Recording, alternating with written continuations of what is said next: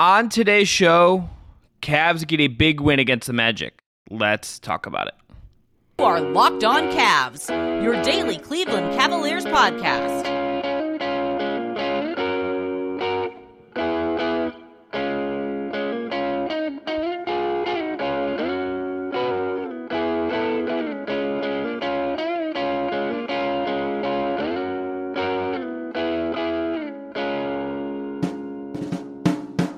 Today's episode is brought to you by FanDuel. Score early this NFL season with FanDuel, America's number one sports book. Right now, new customers get $150 in bonus bets with any winning $5 moneyline bet. That's 150 bucks if your team wins. Visit fanduel.com backslash locked on to get started. I'm Chris Manning. That is Evan Dammarell. Thanks again to Jake Stephens, as always, for his work on production. Segment one Cavs Magic Big Takeaway. Segment two, Game Awards. That's going to be MVP. That's going to be Stat of the Night. That's going to be Play of the Night. And segment three, talk a little about the rotation and looking at Dean Wade and Georges Niang specifically. But Evan, let's start with the big takeaway. Big thing for me, just a good win. There's there's some things we can nitpick, I believe, but all in all, you get a win. You get big performances from your star guards. The energy was largely very good. This this was just a quality Cavs win. Yeah, I I definitely agree. I think you could tell that um, the several days off that Cleveland had just because of the knockout portion of the in-season tournament. Uh, a lot of teams had it, Orlando as well. But um, either way, like the, the Cavs really needed this time off. Jarrett Allen said post game that it was a good um, mental reset for them. Uh, it gave them the headspace to kind of focus on the objectives. Uh, Donovan Mitchell said like it like we we have to start getting this stuff together and like they have to come out with a sense of urgency like this every single night. And Darius Garland said we have to put the our foot on the necks of the opponent. And tonight against Orlando, he said we just didn't really let go of the rope entirely because there were moments Orlando fought back in this one, but yeah, you could just really tell like the Cavs came pretty engaged and ready to go. They came out lethargic in the third quarter, but didn't, you know, bow down to the magic like they did against the Blazers. They came back and won and did a pretty good job beating up on arguably one of the better defensive teams in the league. And I think this is a pretty strong and I, would say fundamentally sound win for the Cavs on I I wouldn't say defensively, but at least offensively, like they were very good in this game.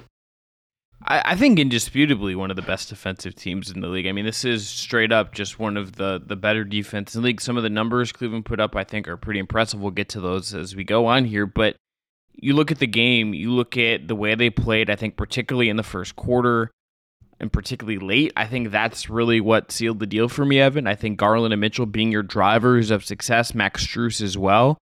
That that's a it, it felt very it felt about as clean and as fluid as we've seen the Cavs offense at times. Ultimately, I think in this game, and, and you get the nights that you got from the guards, and they're driving your success. I think you feel pretty good coming out of this, and particularly just the fact that you know with three days off, maybe some time to talk through some things, work on some things. I think you come out of this feeling pretty good about how you've responded to some of the adversity of late, and maybe you're just maybe you can talk yourself into thinking you're you're figuring some things out. Yeah, I think the maybe thing is for sure um, part of it.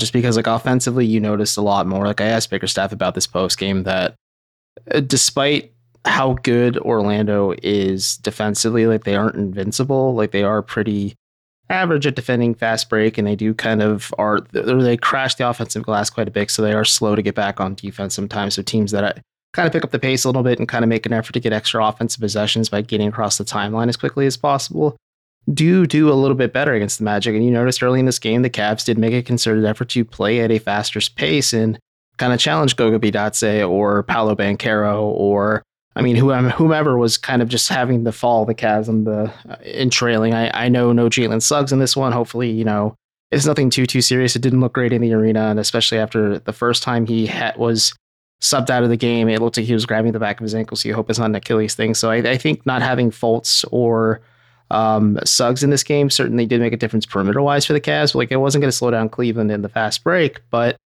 you could tell the Cavs really just were sticking to the what we talk about a lot on this show is they were attacking the basket quite a bit, applying a ton of rim pressure. Certainly not getting as many free throws as Orlando did, but it had a trickle down effect where the Cavs were applying so much pressure that Orlando uh, course corrected and then uh, started defending the paint a bit more. Then uh, that allowed guys like Max Strus or Donovan Mitchell or Georges Niang in this game, or even Dean Wade, to take advantage of the extra spacing and just take cleaner looks from the perimeter.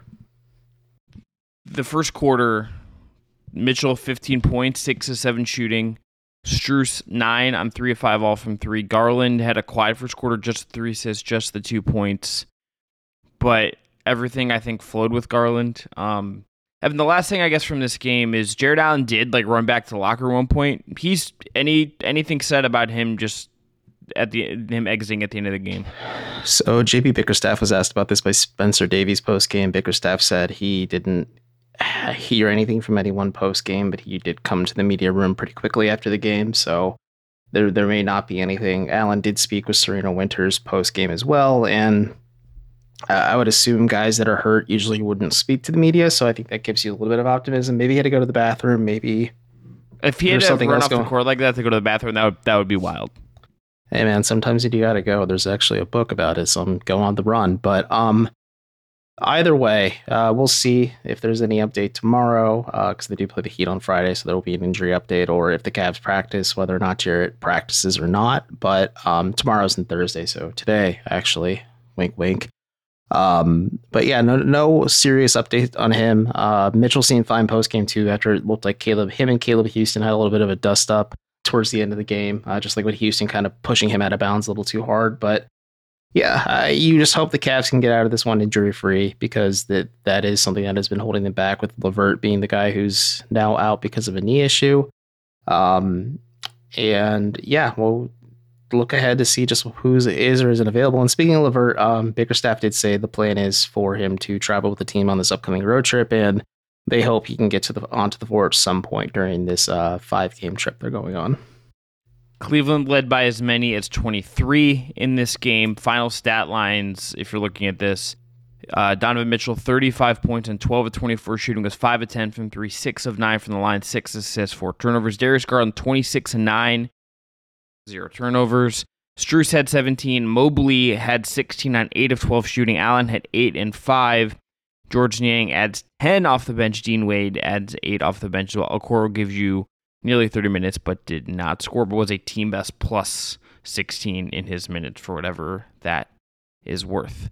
All right, coming up next, Game Awards. That's MVP stat of the night and play of the night. We'll do that up next.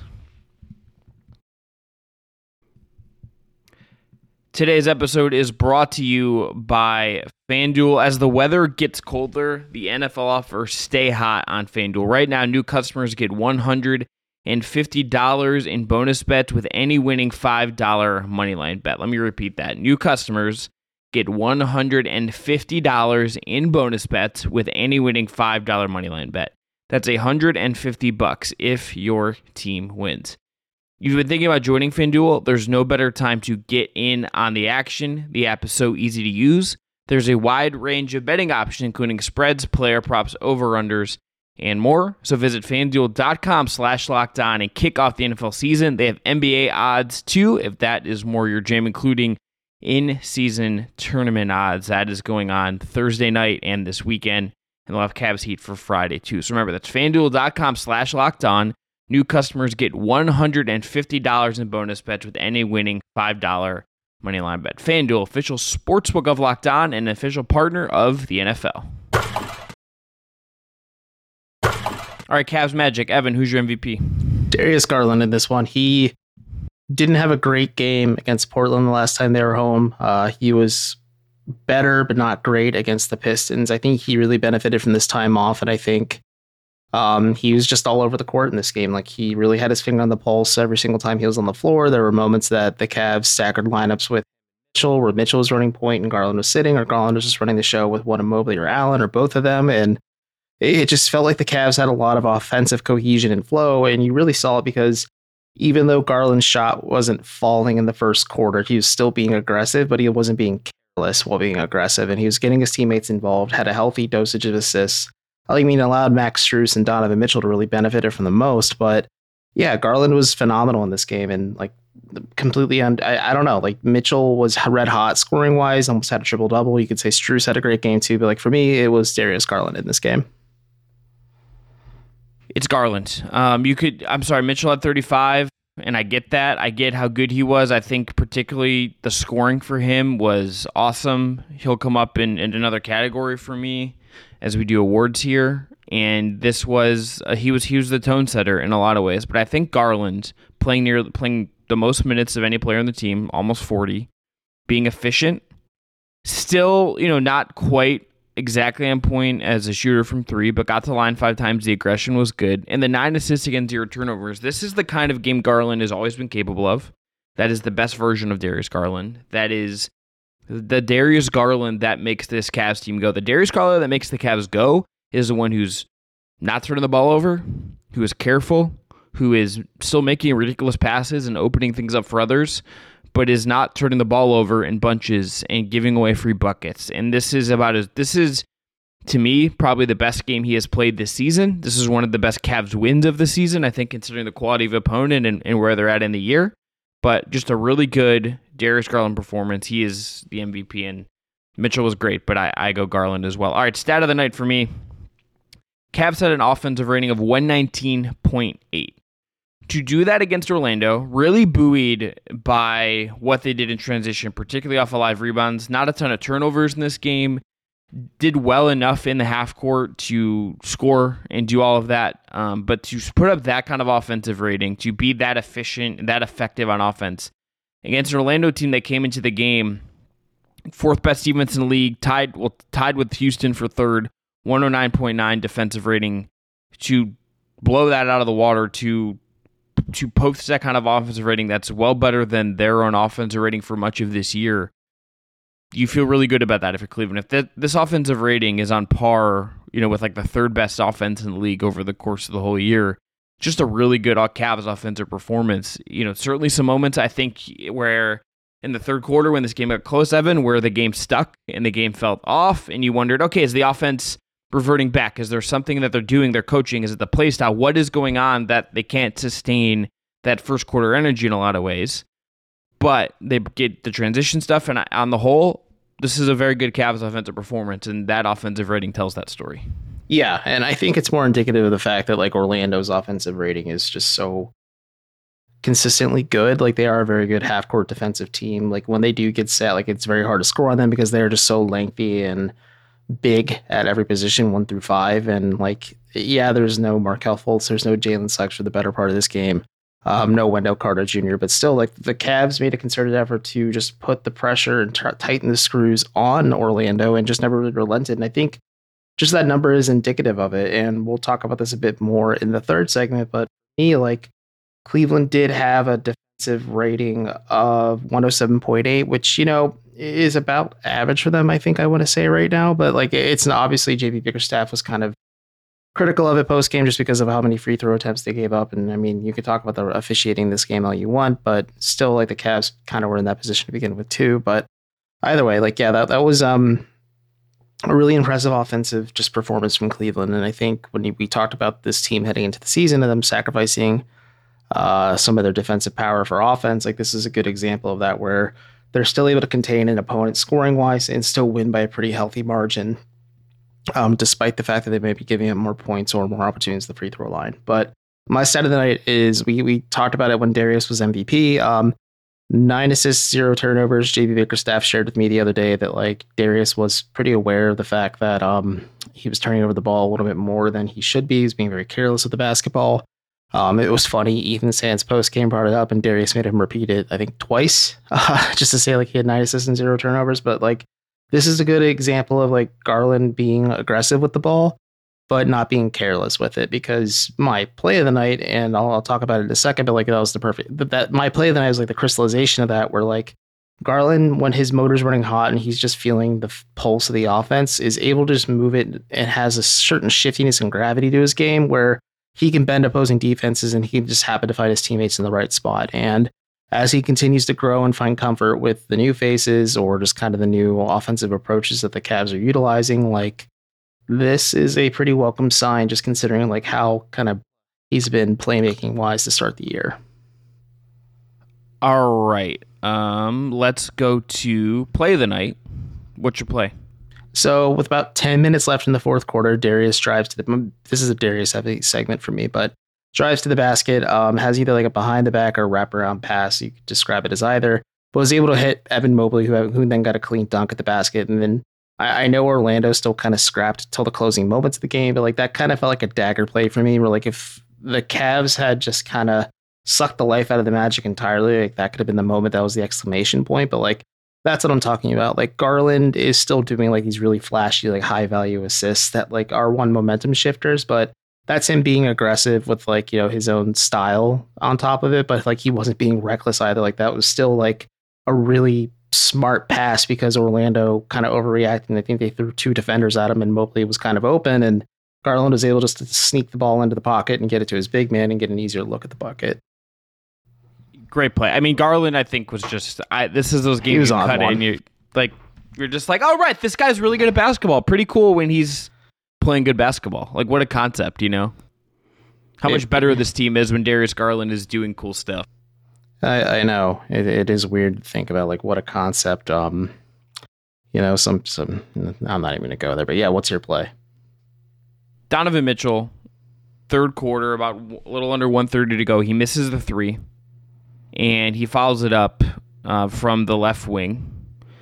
He immediately knows he missed it. He, he's already kind of tripping in the lane a little bit. And then the moment he realizes it's not going in, he chases it down, gets the offensive rebound, and puts it right back up say what you want about Mitchell. I think there are things you could absolutely critique him about, and and why, how he fits into the play style of the team at times or causes some of the issues. Um, I this guy is generally just an insane athlete, an insane competitor.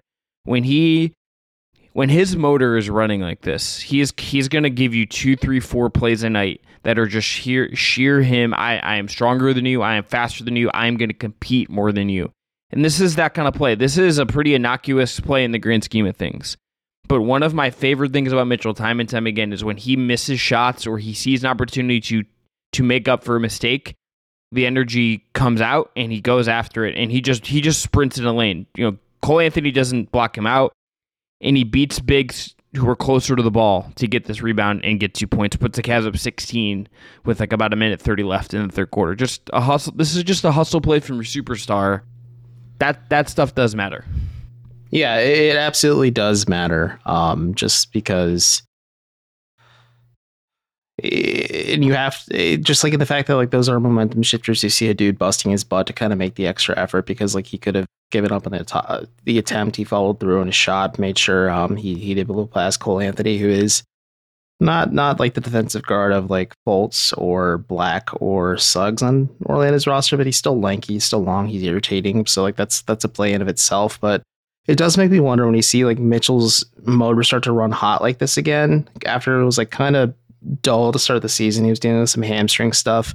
You have to wonder if like he's finally starting to feel healthy again. Like the hamstrings aren't really as big of an issue as they were maybe when they were kind of nagging and he's able to turn the corner and kind of start building together some consistency because like we, we talked about it when talking about MVP, like he was leading scorer for Cleveland. Garland probably had a bigger impact in terms of playmaking, but like Mitchell did have like I don't have the stats in front of me, like seven rebounds, six assists as well. Like he was impactful in other ways, but like there's also just moments where like he shows tenacity and grit that the Cavs were certainly lacking before they got him, and thank God they have him now because you hope that he can just continue to string these plays together as he just keeps figuring out maybe his fit like Garland is within like this new offensive system the Cavs are trying to implement. Coming up next, miscellaneous notes on Cavs Magic, the rotation, and specifically the play of Dean Wade and Georges Niang. Today's episode is brought to you by PrizePicks. Prize Picks is the largest DFS, that's daily fantasy sports platform in North America the easiest and most exciting one to play DFS. It is just you versus the numbers. You just pick more or less than on two to six player stat projections and watch the winnings roll in. With basketball season here, you can have pick combo projections across football and basketball from their specials league.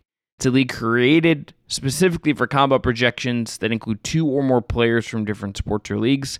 For example, go LeBron James and Travis Kelce plus 10 and a half on a combo of three pointers made and receptions. PrizePicks also offers a reboot policy, so your entries stay in play even if one of your players gets injured. For football and basketball games, you have a player who exits the game in the first half and does not return in the second, that player is rebooted. Go to prizepicks.com backslash locked NBA and use code locked NBA for a first deposit match up to $100. Again, that's prizepicks.com backslash locked NBA and use code locked NBA for a first deposit match up to $100. PrizePicks, daily fantasy sports made easy. All right, last segment. Uh, Evan, before we get to the actual basketball stuff, I got to tell you, didn't ha- I didn't know this about him, but I think of any Cavs player on the roster, I think between it's either Georges Niang or Isaac Okoro who I think would be most likely to back up their teammates in a fight. Because every time you see there's like a little scuffle, or like there was the the number two for Orlando, the Caleb Houstan, the the former Michigan guy, he had that kind of push I forget who it was, but push someone into the bench. The only guy to stand up off the bench and kind of talk shit at the other person was Georges Niang, and we saw him get into it the other night with Jalen Duren. I mm-hmm. think like he's low key, low key. Niang and Okoro are like the two guys that are like willing to, to scrap a little bit if it comes to it. I, have kind of enjoyed watching a little subplot of Georges Niang kind of getting into it people. So he's kind of always had that reputation. I know Dean Wade shared this with me. Like it's and a lot of other guys in the Cavs are like it's kind of better to have on your side versus having to deal with him because he's the dude who talks shit to the opposing team when he's on the floor or when they're on the like his team side of the floor like he's just constantly talking he never shuts up really like just this constantly in your ear kind of situation and donovan mitchell actually talked about in the Yang post game a little bit but how like you know just how important he is voice wise just to be like a leader on this team he is that guy who can kind of be ready to scrap and throw down and has your back, but he's also good at holding people accountable, I think, too. And like, I think he's not afraid to talk crap just to opponents, but also his teammates were like, there was a moment Mitchell said he got a shot blocked in this game, and Niang went up to him and said, you know, there's four other people open on that play. And then like went back on defense. And so like there's moments like that where like he, he kind of is a little rough, a little abrasive. And I think that's just something the Cavs are kind of lacking at times. And listen, I know I hold my breath when I watch Niang like dribble drive to the basket, and he was getting shots against the Magic tonight. So hats off to you, Georges, on this one. But yeah, like he, he definitely seems like a dude that you would not want to mess with just because like him if you had like a tag team of like him and a Okoro, like and it's hell in the cell, hell in a cell, like it's gonna end up being like Okoro versus Niang, the final surprise, like only one only two come in, one come out kind of situation for the belt look, every partnership needs someone who's willing to be abrasive at times. I yeah. just think that's important. I think I'm that person with us, if I'm being honest. You, you found that over time, and I, I love that. That I've just I I've slowly some things changed in my life, and I just slowly was like, I'm just gonna be prickly because I think I'm naturally a little bit prickly when I feel like I need to be. Yeah, that tracks. That's that tracks. That hundred percent is, is some interesting stuff for me. All right, rotation tonight. Mobley, Strus, Allen, Garland, Mitchell start. All of them, except all of them, played pretty uh, significant minutes. Allen less than the others due to some foul trouble, but you'd expect him on a normal night to play like 28 to 32 minutes. Okoro plays 28, basically 29. Niang plays 27. Wade plays 14, basically, and then you get the the Tristan Thompson cameo uh, at five minutes. That said, Tristan Thompson did have, have like the most success against Paolo Banchero, who just like wreck shop in this game. Had a game high 42, career high 42 for him. Cleveland really had issues defending him. Um, but the rotation was really eight guys.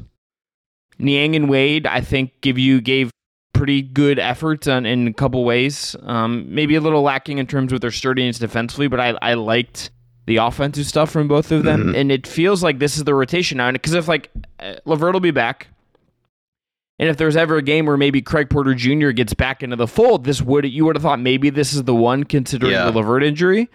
But no, they go eight, and then Thompson really only plays because of foul trouble. So what did you make of the rotation?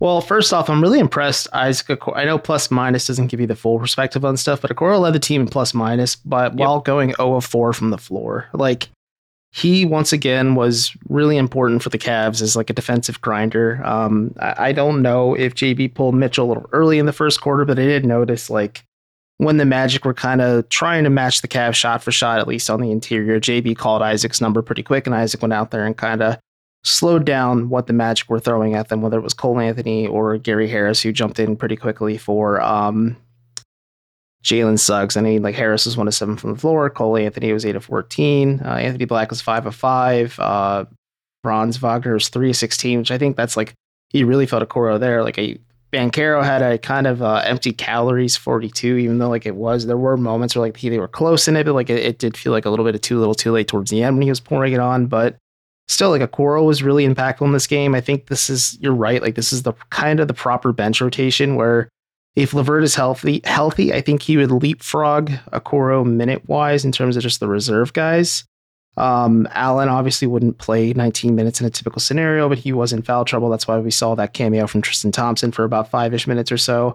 But if the Cavs are maybe going eight, possibly nine deep, and let's just, and it's LeVert, Okoro, Niang, and Wade, like that's not a bad problem to have, especially because, like you said, like defensively, you are making some sacrifices at times with Wade and Niang on the floor. I think more so Niang than Wade, but like you are, were getting shooting from them. They were both two of five from three point range, and they were getting scoring from them elsewhere too. They Niang had two buckets within the three point arc, and Wade had one. So all in all, like not a bad rotation. I think Bickerstaff also staggering the minutes between like Garland and Mitchell, and then Mobley and Allen, at least when Allen was available. Um, was really smart too. I think that the, the Cavs playing five small lineups at times tonight too. I think Niang was technically the five in one of the lineups at one point, but like the JB did a little bit of experimenting on the fly, despite the fact this is kind of like a I wouldn't say must win game, but like a, a game of significant importance because this is a top three team in the Eastern Conference record wise. And the Cavs did try a couple new things, or they did go bigger at times. They went smaller, and I think I think the rotations and lineups, just mixing and matching um, starters with bench players, worked really well for Cleveland in this game. Niang and Wade being effective in their own ways, I think would be useful. I think they just need it's it's going to be about making shots for them and making and taking shots. The fact that Dean Wade took a, sh- a shot like almost every other minute, more of that, Dean. That's how you yeah. stay on the floor.